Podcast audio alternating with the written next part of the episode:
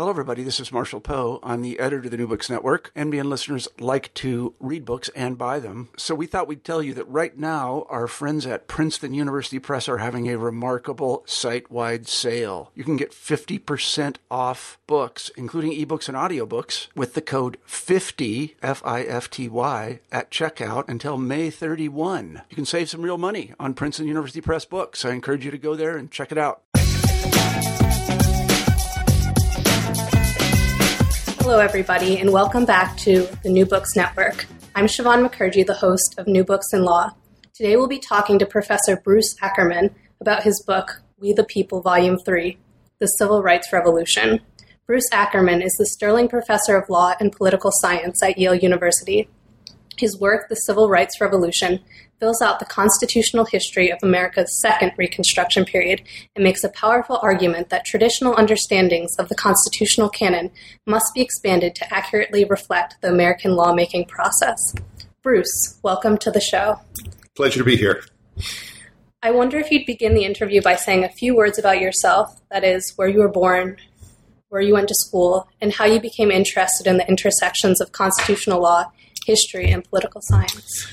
Well, I was born um, in the Bronx in a working class uh, neighborhood. Um, uh, my mother's an immigrant. Um, my uh, neither of my parents went to college. Um, my mother was a housewife. My father was a tailor. Uh, I was a lucky guy, uh, uh, and really there were no books in my house. uh, but so I'm uh, from one angle, uh, in a significant measure, a creation of the public school system of New York. Uh, and uh, I scored well on tests, and uh, so I got into Bronx High School of Science, and just another set of tests I scored well on, and I got into Harvard College and the Yale Law School, and um, have been lucky ever since. Uh, when did I uh, become interested in all of this? Um, I was an argumentative kid, and uh, uh and someone uh, told me at the age of ten, "You argue like a lawyer." Well, that seemed like a good thing to do. I mean, and and so that was when I started thinking that I might be one. Um, but but really it was uh, in my uh, uh, at Harvard College at Bronx Science. I was, you know, did math and science and things like that. It was basically in Harvard College that I found out that there were a lot of people who did science a lot better than me, especially math. Uh, but that I uh, got very interested in history and political philosophy, and and here I am. Sounds great. Um, leading up to your book that we're here to talk about today, The Civil Rights Revolution, could you talk a little bit about the first two parts of your We the People series and how that sets the stage for this work? America, the American Constitution is born in revolution. Um, it, uh, uh, you know, uh, uh you see these founders and they all look like fuddy duddies and uh, odd costumes, but um, they were the uh, crazies of their time. If you were on the main line, uh, you did what Benjamin Franklin's uh, son did. He was uh, a Tory.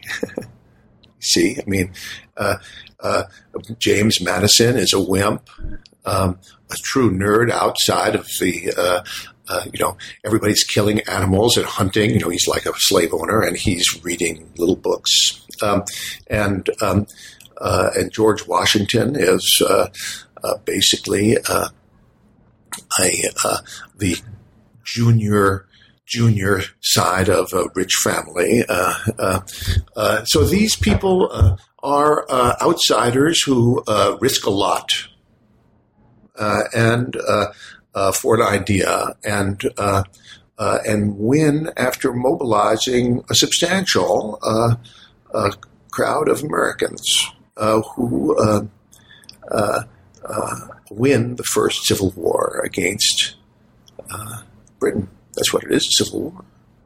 Uh, uh the same thing is true. Uh, you know, Thaddeus Stevens uh, is married to a mulatto. Um, when he's uh, buried. Uh, they they have a lot of trouble uh, mar- getting him buried with his wife. Um, uh, another um, a person who uh, is way out of the mainstream and becomes uh, the most powerful man in America after the the assassination of Abraham Lincoln, who is another outsider. Um, uh, once again, what we have is a mobilized movement of Americans which generates a civil war, just like the first time, on matters of principle. Uh, uh, they are way on the vanguard. Um, no, um, uh, and uh, in uh, uh, passing the uh, 13th, 14th, 15th Amendments, um, they are going way beyond what normal Americans think. Um, of course, they're all they're, they're a very substantial number of them, uh, but here they are very much even more vanguardist than the first time around, and they uh, the 14th Amendment is quote unquote ratified uh, uh, by the southern states under military occupation, not voluntarily. Uh, unsurprisingly, the first Reconstruction ends in failure. Thaddeus Stevens and William Sumner, uh, who is an aristocrat, then clubbed on the floor of the Senate uh, because he's such a radical. Um, way out in front of the country, and Reconstruction 1 fails. Now, the uh, uh, what happens after the first Reconstruction? Well, you know, the standard convention, well, not conventional, but the uh, uh one uh, uh, very significant approach to the American Constitution, championed by people like Antonin Scalia or Clarence Thomas, is the answer is nothing much has happened since this great failure of Reconstruction by radical crazies. Um, I think that this is a profound misunderstanding of uh, American constitutional development. The Constitution was uh, enacted in, in the name of we the people, um, uh, the first Constitution, uh, uh, and it fails. It fails to prevent civil war, which is one of Madison's great ambitions. The Reconstruction Constitution gets its there in the Constitution, it fails. Um, despite it being a result of great sacrifice of the American people, uh, but it was too radical for the American people. Um, in the 20th century, uh, the American people actually the transformations of the American uh, Republic in the 20th century, most notably the New Deal and the uh, Second Reconstruction, which this book is about, this last book is about, actually gain much broader consent than the First Reconstruction, or even the uh, American Revolution. The American Revolution precipitates modern Canada. A lot of Americans are loyalists, and they that's how uh, we have why we have we split Canada into two parts: the French, the old French part, and the English-speaking part. Those are all the people who ran away from the American Revolution. This doesn't happen in the 20th century. Um, uh, the uh, uh, Great Depression, you know, great constitutional transformations generally occur as a result of crisis Americans, generally speaking, are citizens, but they're happily making or or, or failing to make a life for themselves, marrying, failing to marry, getting a job, and things like that. But crises bring their attention to the need for foundational transformation, and that's precisely what uh, uh, Franklin Roosevelt uh, and uh, the Congresses that he brought in uh, were proposing. Uh, they were opposed by the Supreme Court, who correctly said that the creation of the activist regulatory welfare state is not what the founders or reconstructors had in mind. uh, especially this, the first Reconstruction, these guys were private property guys. Uh, blacks should have the right to buy and sell land just like everybody else. They're no longer property, they are freemen. But the radicals, like the real radicals, like Thaddeus Stevens, wanted to give them 40 acres and mule. No way. Even what happened was too radical for the American people. so, but in the New Deal, as a result of this conflict between the president, Congress, and the Supreme Court, um, uh, the constitutional issues were raised time and time again. If the American people had voted for Alf Landon rather than Franklin Roosevelt in 1936, we would not have had Social Security. Would have been declared unconstitutional. Supreme Court was, as a result of uh, the election of 1936 switches, very self consciously recognizing that if it maintained its antagonistic posture on behalf of the old Republican Constitution against the New Deal Constitution, it would be destroyed. It was wise. It switched and consolidated the New Deal revolution, which serves as the framework for uh, the Civil Rights Revolution, um, which for the first time in American history arises and succeeds through a popular movement, just as the New Deal did, in times of great peace. 1954, when Brown has decided America doing just great.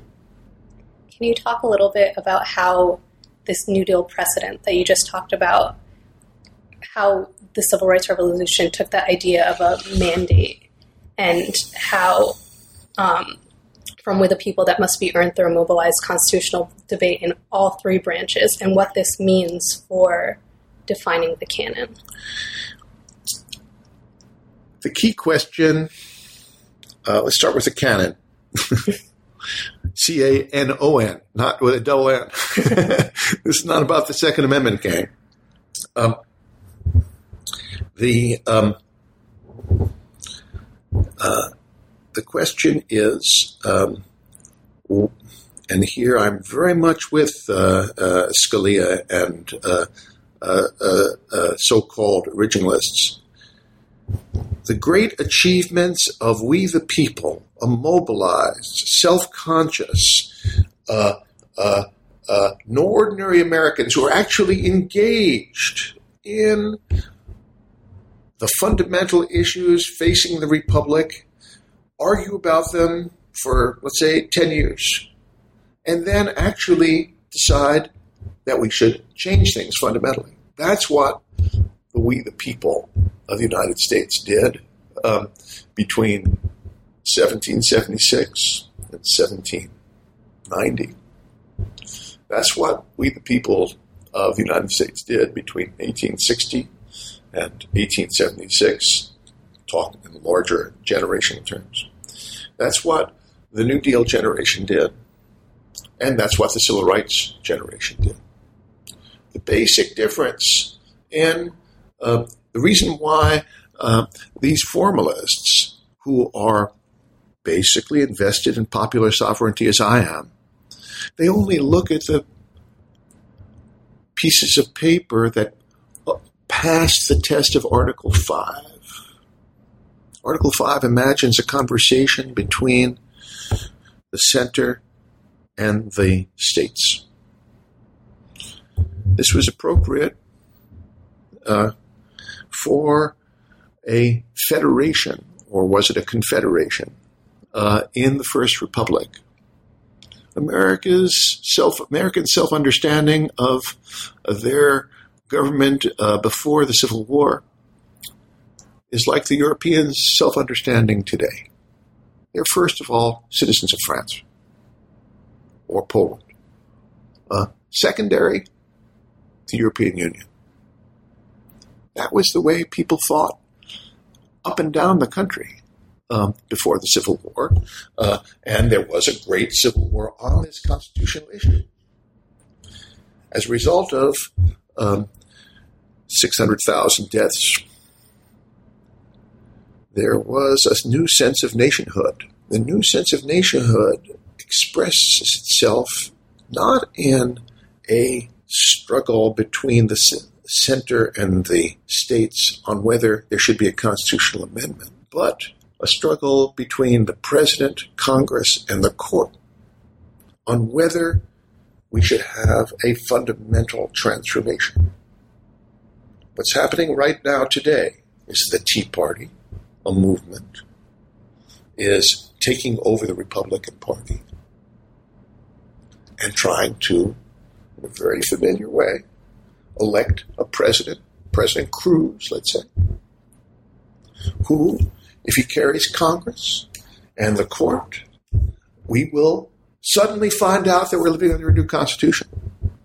This deep model is one which is inherited from the 20th century, preeminent. We see it working out in the standard way in the 30s, with President Roosevelt claiming a mandate from the American people, the Republicans saying, You don't have a mandate. Alf Landon, 1936, says, What are you talking about? You're just like a crazy guy. Except he loses in a big landslide.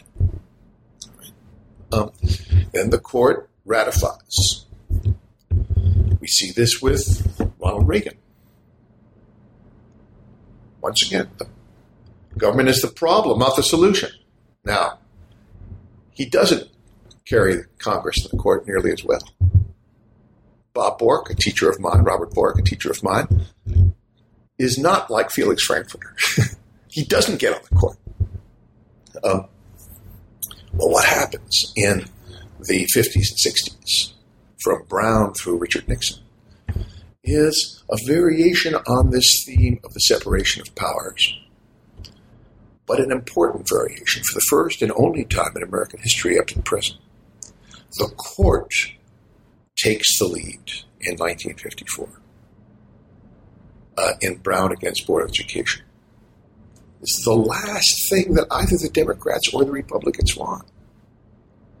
The Democratic Party is a mobilized party for the poor and the working man in the North and in the South. The uh, at the expense of blacks in the South. So Brown against Board of Education, handed down unanimously by a court led by a Republican, Earl Warren, threatens to break up the Democratic Party. The Republican Party, the party of Lincoln, is actually more predisposed to Brown. But it's really a, a pro business party. It wants to constrain the New Deal. So the court's putting uh, race on the agenda is something that neither party wants to do. Um, and yet, there it is. This leads to a profound pol- political reorganization. In the early 1960s, when we have surveys public opinion polls. Not as good as today, but they're substantial. People are asked which party is pro um, uh, integration, anti race. Republicans win, not the Democrats. Richard Nixon in 1957 uh, is vice president, so he's president of the Senate. He is um, uh, the, uh, the fellow who uh, is pushing the Civil Rights Act of 57. Lyndon Johnson is playing a, an elaborate dance. He wants to get a very weak Civil Rights Act through so that he can appeal to the North, but he doesn't want to do anything serious. Okay. Um, so, how does the um, uh, uh, New Deal set the stage? We have the same basic structure, the struggle uh, between um, uh, the three branches, forcing both parties to reorganize this time and argue about race in a serious way. Um, the um, uh, in 1960, uh, John F. Kennedy is not is is uh, really this is race is not his thing. John F. Kennedy is uh, all about the missile gap. He's a Cold Warrior. Um, uh, Richard Nixon's positions on race in the Republican Party's platform are more liberal than John F. Kennedy's. Um, it's true, of course, that he uses connections with racist Southern congressmen to get Martin Luther King out of jail. That gets him a little bit of play. But uh, it should not be overstated. And his administration, until the very, very end, is deferring and deferring. Um, he wants, he almost loses in 1960 um, on the basis of a solid white Southern vote. He still almost loses. Um, if um, if uh, John F. Kennedy hadn't been shot, would we have had a Civil Rights Act of 1964? I severely doubt it. But he was. And we have Lyndon Johnson here, who has been in many contexts until 1957 your classic Southern racist. He voted many times as a congressman between 1937 and 48 against the anti-lynching law, just like all the other Southern congressmen did. But now he is a new dealer. He really is. His first job was that of a teacher of Mexican American minority students. He, his heart is with the underdog, and he now is president of the United States, and he has to win by convincing the liberal North that he's just not another Southern bigot.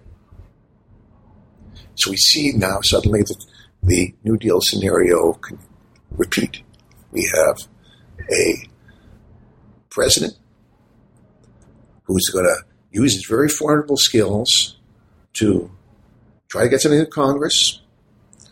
We don't have a court now, though, who's resisting, but a court, the, but of course, going to support.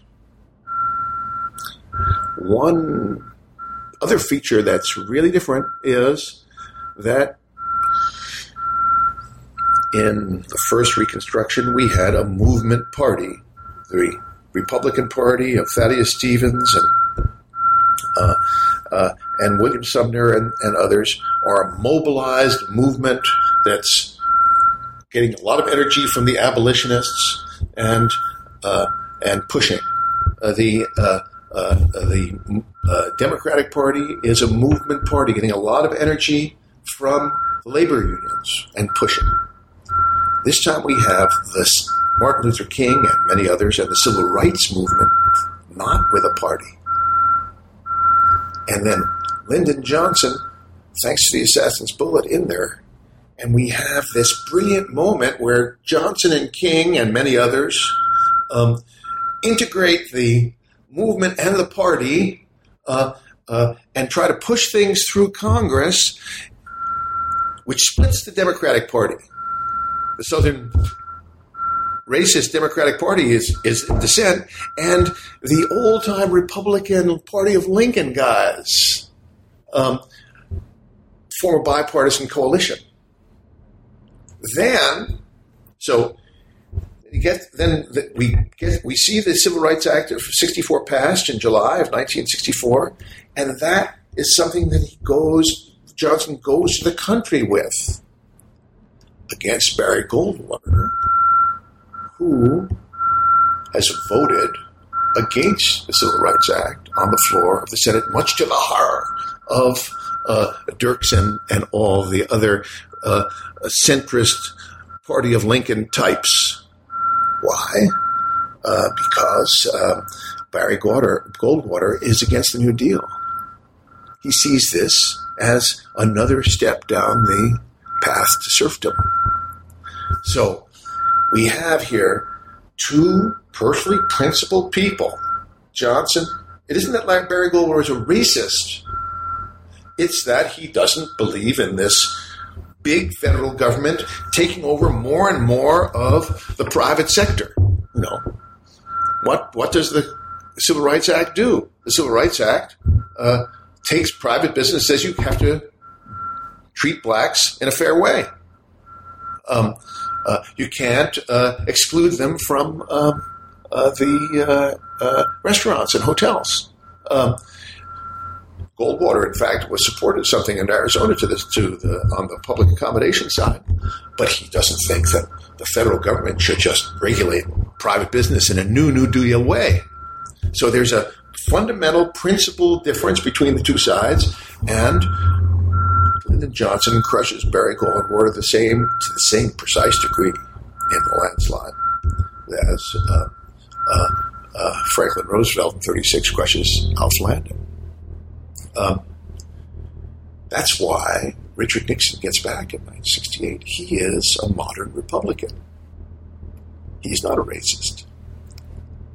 Um, uh, he beats off Ronald Reagan, who is uh, challenges him uh, for gold. Ronald Reagan isn't a racist either, but he challenged him for Goldwater reasons. He no, we we tried that in '64, says the Republicans. not again. It's Wallace, a real racist, who is challenging both Humphrey and Nixon. Um, and it's really then a key question for Richard Nixon how much am I going to pander to the racist vote? And uh, one of the things this book does is to, uh, you know, anti demonization of Richard Nixon. He, his answer was very clear. No, I'm going to support, and I explicitly say so, the Civil Rights Act of 64, the Voting Rights Act of 65, the Fair Housing Act of 68. So what we have here is, and Wallace almost gets enough votes uh, and enough states to throw, this is his intention, to throw the whole presidential contest into the House, where he was going to make a deal with Richard Nixon to um, uh, um, make Nixon president at the cost of repealing these landmark statutes, but it didn't happen. Um, so we have the same variation pattern of mo- movement mobilization of whites and blacks uh, in the civil rights movement. This time, there's this fascinating gap between the movement and the party system, which, because the movement does break the Democratic Party, but gets the Republican Party, and then with the assassin's bullet, you have, you have Andrew Johnson, you have Lyndon Johnson coming in and being a master politician, and then Richard Nixon coming back and affirming these things. Um, uh, in uh, 1968. Uh, that's why George Wallace is constantly going on the stump in 68 saying there's not a dime's worth of difference between the two parties because there isn't. Um, on these fundamental things. So the uh, uh, these landmark statutes are foundational and represent a much greater achievement by the American people than the first Reconstruction, you see, because there's much more of a mobilized consensus this time around than there really was last time around. Um, uh, and that's why I say that um, uh, if we're to honor the achievements of the American people, we should not accept this formalist notion that we, the people, haven't done very much except women's suffrage and a few relatively small things. I mean, women's suffrage is not a small thing, but a few th- things that are smaller than that in the last 120 years. Um, rather, um, that actually the 20th century is a century of greater engagement and achievement if we judge it by mobilization, thoughtfulness, and uh, breadth of support than either the American Revolution Constitution or the Civil War uh, uh, Second Reconstruction. Think of what's happening in Europe. Um, when we have the New Deal, they have fascism. Um, when we have, uh, uh, we uh, are among the leaders in the 50s and 60s. you know, Martin Luther King is modeling himself on Gandhi and we are much more engaged in this uh, egalitarian project than Europe is at the time. Um, uh, and yet, all of this is blanked out in the standard way that lawyers think. Uh, it's not blanked out so much in the standard way that normal Americans think. After all, we have Martin Luther King Day. Why? Why do we? Have, Who signed Martin Luther King Day? Ronald Reagan. Um, uh, we don't have many civic holidays. Um, uh, we basically have uh, recollections of uh, wars, Memorial Day, Veterans Day, and we have Thanksgiving, Christmas. Then we have, we used to have Washington's birthday, Lincoln's birthday in the North, not the South, and July 4th. What happened with Ronald Reagan, this is Ronald Reagan, mind you, is we have President's Day, because of course we're cheap. We don't have, can't afford to give people off a day, you know. We have President's Day, July 4th, and Martin Luther King Day. Why? Because we recognize that something really important happened, but the Supreme Court doesn't. This is why I call my last chapter Betrayal, because precisely it is uh, a tragedy that, uh, by a vote, to be sure, five to four, um, the uh, Roberts Court um, finds key provisions of the Voting Rights Act unconstitutional um, uh, when it represents a tremendous achievement of we the people finally fulfilling and going beyond the uh, failed first Reconstruction. Uh, uh, and for him to strike it down, to lead to strike it down as unconstitutional, shows a uh, uh a profound lack of understanding of uh, the great contributions of uh, the generation that's about to die. Could you go into a little detail about the statutes um, and how they connected law in the book and law on the streets and how they brought about these great accomplishments? Well, there are two basic principles. I mean, of course, I have uh, uh, a good deal to say about them in the book, but I, uh, there are these two basic principles that I want to emphasize here. One is uh, comes out of Brown and is then right in the legislative history of the Civil Rights Act of '64. Uh, it's the anti humiliation principle. This doesn't talk about legal formalisms of equal treatment by the state. It looks to how people are treated in real life. When Rosa Parks um, is, uh, refuses to sit in the back of the bus, and um, and they take her out, uh, and this is from her obituary, but she's there are many other places in which this is reported. Um, uh, people ask her, you know, well, what's going to happen? You think what's going to accomplish? Well, the answer is, of course, she could have been killed when she got off the bus. Uh, she could have been thrown in jail for a long time. She recognizes. But what she said was, um, the one thing that I have, uh, well, I'm sure is going to happen, is not going to happen, is I'm not going to be humiliated anymore. Every time she walks down that bus uh, uh, aisle, uh, she knows that she is being treated as a socially incompetent actor. She is being institutionally humiliated. When some uh, uh, well dressed black person goes up to a hotel room and uh, asks for a hotel room in a uh, Hilton hotel, uh, and they say, "Sorry, get out of here. You're black. We are not going to. This is um, inter. This is to be institutionally humiliated. This is what Warren says in Brown. Um, lots of people uh, uh, uh, leading um, blacks as well, thinkers as well as whites say separate but equal. He's not saying pour more money into the black schools and then they'll be as good as the white schools. He says whether that when this black kid goes on a bus and he goes past a white school to a black school and he wonders why, the social message, the social meaning of this is perfectly obvious. You're not as good as the other side.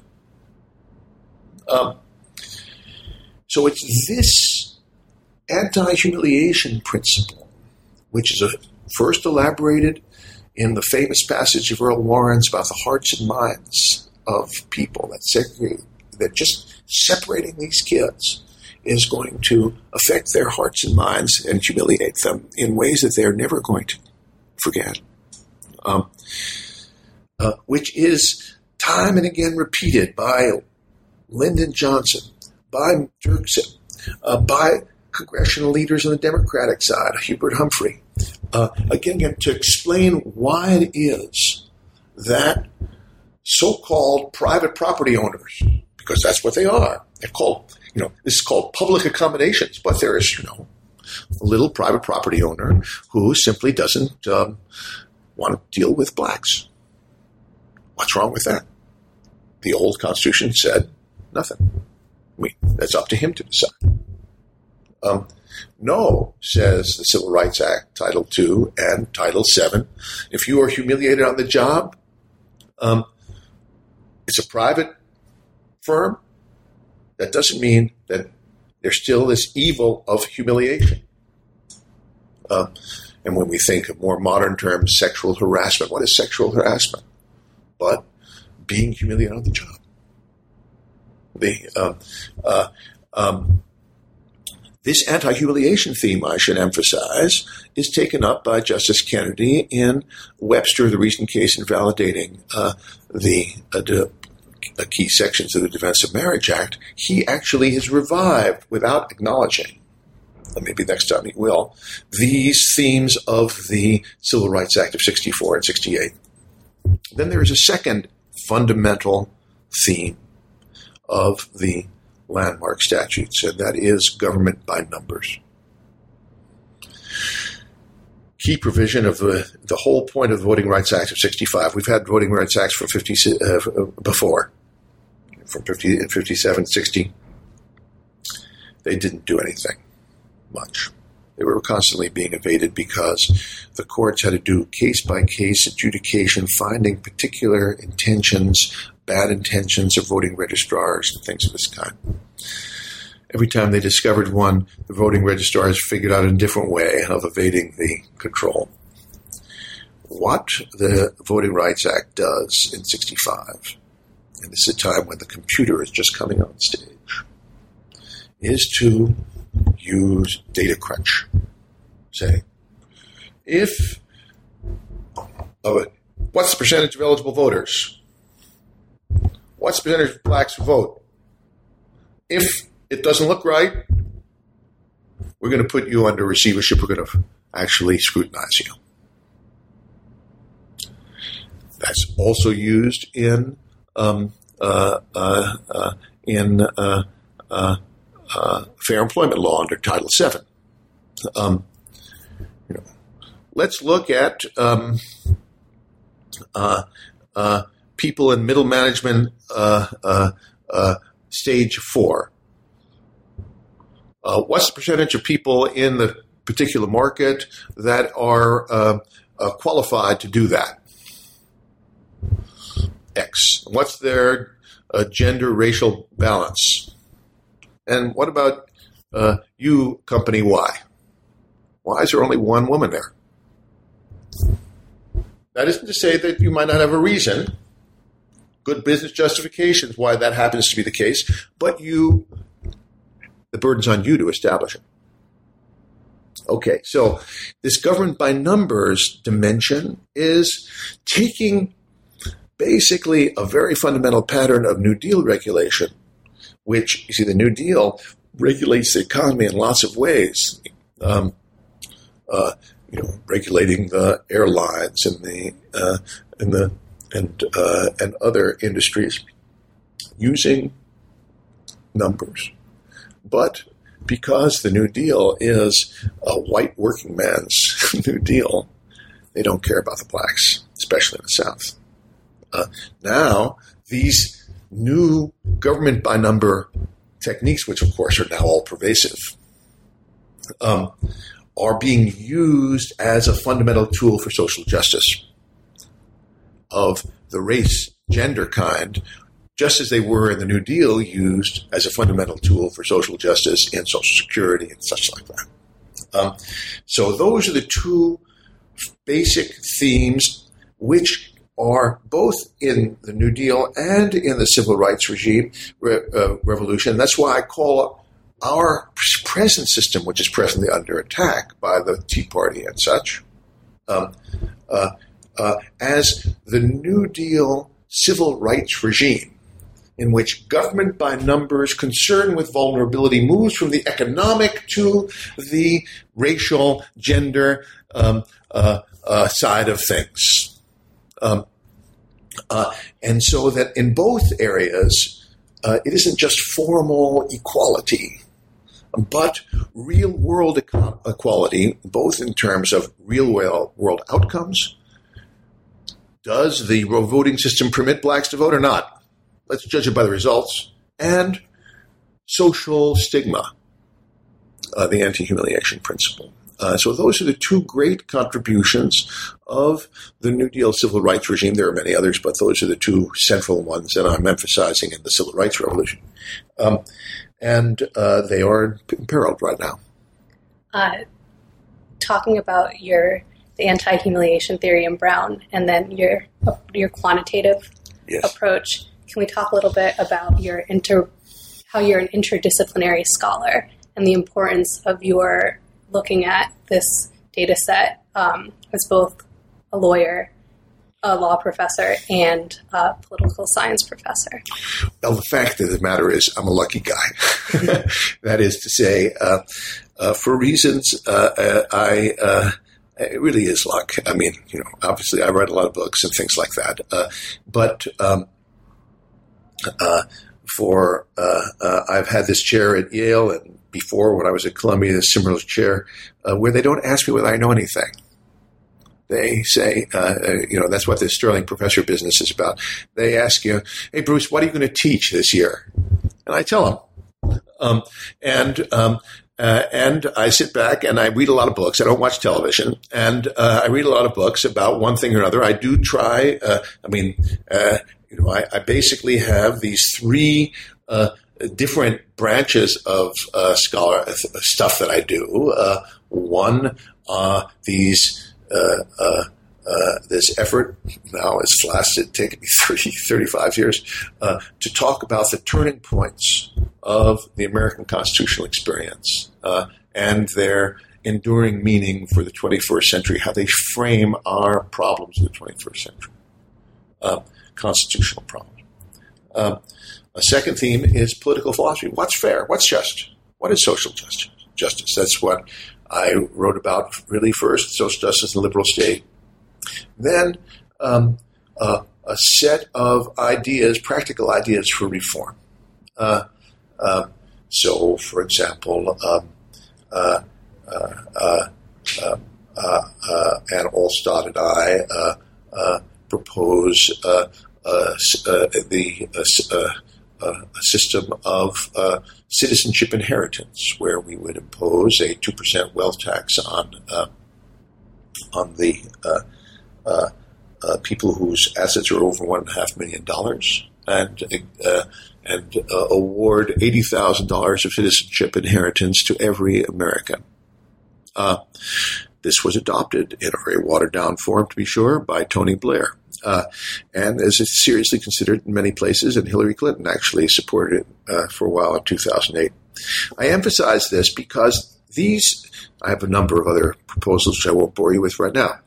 Um, I emphasize these three things because I try to keep them separate. This series of books is not what I think ought to be just this series of books is not what I think are the practical program for the next generation.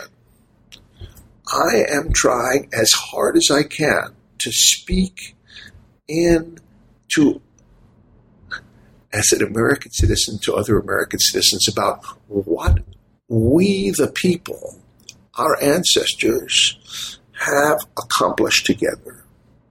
Uh, and the key point is to say that we cannot accept a self understanding of our collective accomplishments, which ends basically after the failed reconstruction of the 1860s, but recognize how we, the people, have actually uh, built something not so bad. Um, and then try as impartially as I can. Of course, you know, I, we could all, all fail. Uh, uh, uh, what the system we've developed that's evolved over time and what the central contributions are, not by thinking about what I think should happen in the 21st century or what ought to happen in a really just society, but how Lyndon Johnson and um, Everett Dirksen hammered things out together. Um, not because they felt like it, but because there was a profound social movement for social justice in this country that was expressing itself through elections. Time and time again, the reformers won. And we should respect that, and especially the courts should respect that. Uh, and that's what I'm anxious about when when I see uh, John Roberts uh, leading five justices to uh, um, uh, uh, strike down one of the great contributions of the American people on very flimsy grounds indeed. so he's inviting us to erase why we have Martin Luther King Day in the first place. Would you like to talk a little bit more about um, this betrayal, or do you want to swing back around to um, discussing memory and uh, the importance of political history and what and how what the rising generation chooses to remember and when it chooses to forget? Yeah, let's talk about that one because choices. we we've already talked about betrayal right. enough.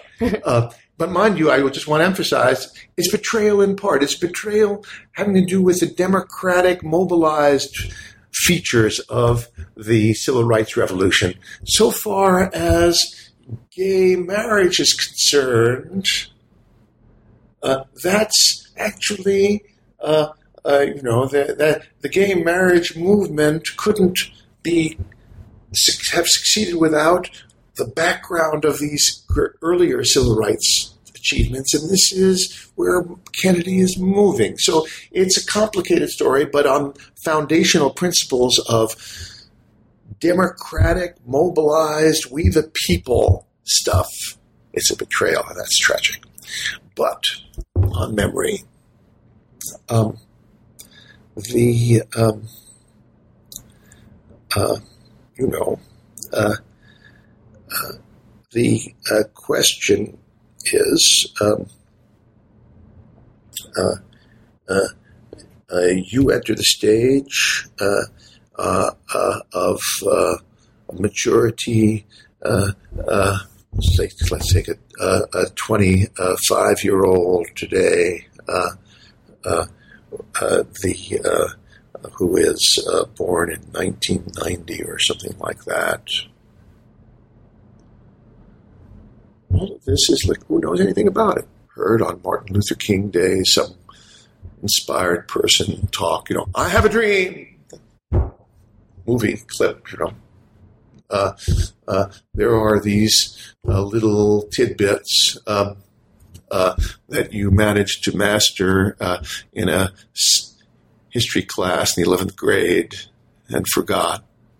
Um, the um, uh, you're busy uh, uh, deciding what you're going to make out of your life. Uh, so how and you know who is around to um, uh, try to really take the past, the constitutional past, which is our legacy as citizens together, uh, seriously. Well, you know, quite a few people. But America is a legalistic country, and a central actor are the judges, you see. They actually do think it's important what happened in the 60s, and whether it's the 1860s or the 1960s. How should they remember? How should ordinary people remember? There's a relationship between the two. Uh, how should uh, college courses uh, remember? Um, the uh, uh, now uh, it's quite possible, you see, uh, that uh, the contribution of the uh, Americans who are saying goodbye at the present time will be forgotten. You know, if you look back to uh, uh, or parodied, if you look back as I have, uh, you know, how did Americans remember Reconstruction in 1915? Uh, great movie, Birth of a Nation, one of the first great movies. The Republicans who gave us the 13th, 14th, 15th Amendments were fanatics they were of no significance. As I was saying, they are radical, uh, but it isn't that they're, they're blundering fools. Is that how we're going to remember? Is that how we're going to remember? Um, we're going to remember really the 20th century as a, uh, as a zero, or as the work of five or nine judges of the Warren Court? And nothing to do with your parents and grandparents? Um, uh, well, that uh, deeply impoverishes your self understanding of the past and therefore the future. I was telling you before about the Tea Party. See, I'm my politics. I'm against the Tea Party. As a constitutionalist, I'm telling you we've seen this before. The movement party is the great engine of constitutional transformation in the United States. The, uh, uh, and uh, it doesn't even begin with Roosevelt, although in the 20th century, Roosevelt and Lyndon Johnson are the two great paradigms of a movement, a party, a movement, a president, a party, or in Roosevelt, in Johnson's case, two parties getting together for a, a fundamental transformation. But without understanding this background, which is obliterated in the normal stories that lawyers tell, um, we don't understand why at this moment it's an important moment. It's an important moment. Um, regardless of what I think should happen. how do you think um, popular sovereignty fits into how we're interpreting the world, the constitutional canon right now? and how we'll remember the Civil Rights Revolution? Well, I think that we are uh, at this very crucial turning point in the Civil Rights Revolution. You see, because uh, the uh, um, you know, if I tell you uh, Monica Lewinsky, well, you know, you know, you've heard of Monica Lewinsky, you know her. You know, it's like a little little anecdote. If I tell you Everett Dirksen, who is he? Who is he? he was a great man. you know, uh, the whole impeachment affair, like a hiccup, this is of no great importance. Uh, so, lived experience, everyone uh, lives through his life, and you know the things that were in uh, were in the headlines are very vivid, even when they're trivial. Uh, we're at that moment in which lived experience is dying so far as the civil rights revolution is concerned. How, in the next 10 or 20 years, ordinary citizens and, um, and uh, uh, lawyers and teachers understand collectively the legacy of the civil rights revolution will be with us for a very long time to come. Do you want to discuss quickly um, moving away from a case centric study of law Right. and maybe addressing some of the issues you're talking about. And also, I can that will permit me to pick up another theme that I really haven't done about interdisciplinary because I talk too much about myself rather than others. Um, the uh, uh, uh, lawyers argue before courts, so they think courts are really important, and they are. I talk about the regime voters, parties, Congress, the president, and put the court within the evolving regime.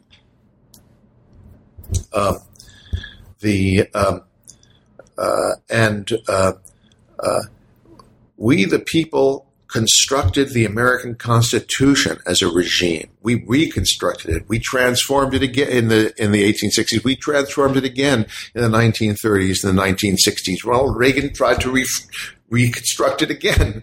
He didn't quite make it, and we're staggering since then on what to make of that. That's shorthand. Um, how does the court fit in there? That's one question that really lawyers are concerned about. But the other pieces of the puzzle are, uh, and my book is an invitation, or my books are an invitation to integrate the piece of the puzzle that normal lawyers are concerned with, winning particular cases, and pol- pol- political scientists, students of the presidency like Steve Skowronek, uh, students of Congress, students of voters, and sociological and political scientists who study social movements. Um, see, because when we say, how do social movements interact with courts? Well, some people do ask that question, but it's very attenuated. How do social movements build into powerful political forces that influence or take over political parties that then try to struggle to gain command of the presidency, Congress, then confront the court, which may cooperate, may not cooperate in a constitutional revolution. That's a much, that's really what our country's about. Or at least that's what our politics has been about successes and failures of that happening. Um, and uh, the task, of course, is both to understand each of these generational efforts from the founding through Thomas Jefferson, through Andrew Jackson, through Abraham Lincoln, through the failure of William Jennings Bryan, Teddy Roosevelt, Woodrow Wilson. Um, I'm just naming presidents here. Uh, Franklin Roosevelt, uh, uh, uh Lyndon Johnson, uh, Ronald Reagan, Barack Obama. Uh, trying to understand the mobilizations which succeed and fail, and how the successes of a decade or 20 years of intense, passionate engagement and deliberation and decision for or against reform. That is the story of American constitutionalism, so far as I'm concerned. If what we're really um, uh, uh, respecting or the first three words of the American Constitution we, the people. Um, and looking upon uh, our 200 years of experience uh, as the collective product. Flawed, but not as bad as some places. Um, uh, uh of uh, uh, of our uh, past generations of citizens to frame uh, your ideas and other people's ideas of where America should go in the future. Well, Bruce, thank you for giving us so much of your time to conclude. Um, I'd love to know where your work and perhaps with the people is the project is heading next. Well, I have to. I have two different things on tap right now. One is um, volume four on interpretations. Um, uh, uh, now that we have glimpsed, uh, and uh, happily these books have uh, generated a lot of commentary, uh, you know, the, the number of people who have become gotten promoted on the proposition that Bruce Ackerman is wrong, I take great pride in. but there's a lot of commentary, and and of course, my aim here is to provoke a co- collective conversation, not to tell you the answer. The now that one could see that there is a, a much deeper and richer, not court-centered way of understanding the achievement of the American people. The uh, the great challenge is one of putting all these pieces together in an interpretation for of the baseline of the uh, New Deal civil rights regime uh, and to assess its its future. So that's one task. Uh, that's volume four of We the People called Interpretations. Um, once again, it isn't an effort to provide the right answer, but to provide a framework so that people can then argue for a while.